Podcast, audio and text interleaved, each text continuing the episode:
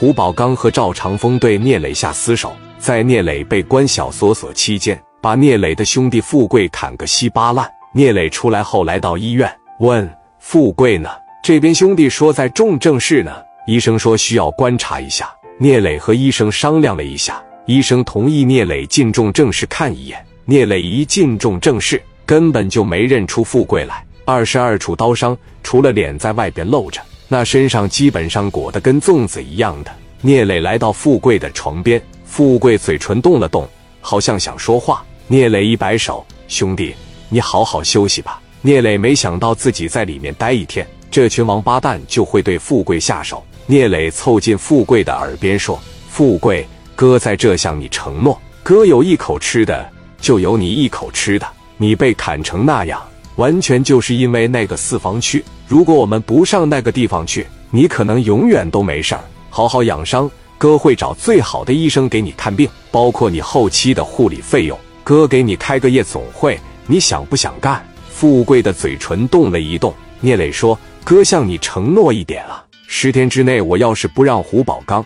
赵长风这哥俩把他家夜总会拱手相送，我自砍二十刀，在你旁边陪你躺着，行吧？”哥给你股份，让你当股东，每天、每月、每年，哥都让你拿分红。我让你在青岛做有尊严的男人。以后哥让你带兄弟，让你当大哥，跟我平起平坐，好吧？来到重症室外面，聂磊对手下兄弟说：“富贵兄弟这一身伤，全是因为我。一开始是丢了手指头，现在浑身他妈被人砍了几十刀。我把这个夜总会拿下来，我让他过去当总经理，你们应该都没什么意见吧？”兄弟们说：“磊哥，我们没意见。你就是把夜总会全给他，我们也没意见。毕竟富贵兄弟在咱团伙里边绝对忠诚、绝对忠心，我们都没意见。”聂磊说：“胡宝刚在医院里边，赵长风在医院里边，周兵也在医院里边，他们动弹不了。谁砍的我兄弟啊？”一个兄弟说到：“磊哥，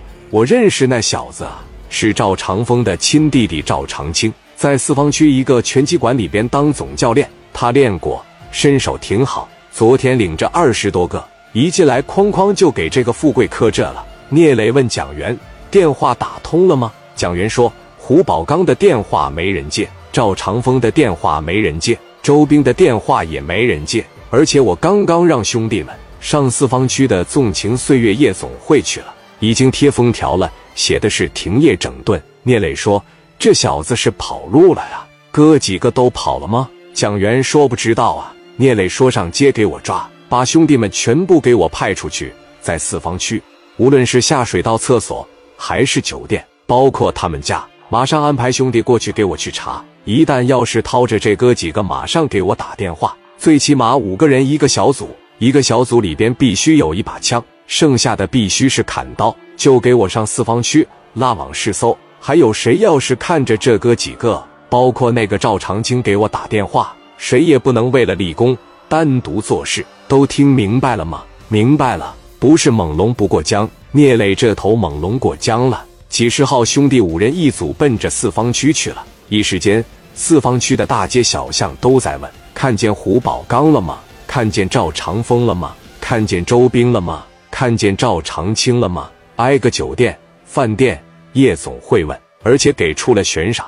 四方区都知道聂磊来了，这一找就是三四天，一点消息都没有。四个人像蒸发了一样。功夫不负有心人，第六天的时候，刘毅的一个兄弟打听到了赵长青的消息。赵长青现在在拳馆里边上班，他六点下班，今天早上过来上班，中午回家睡一觉，下午又来上班，一会儿就要下班了呢。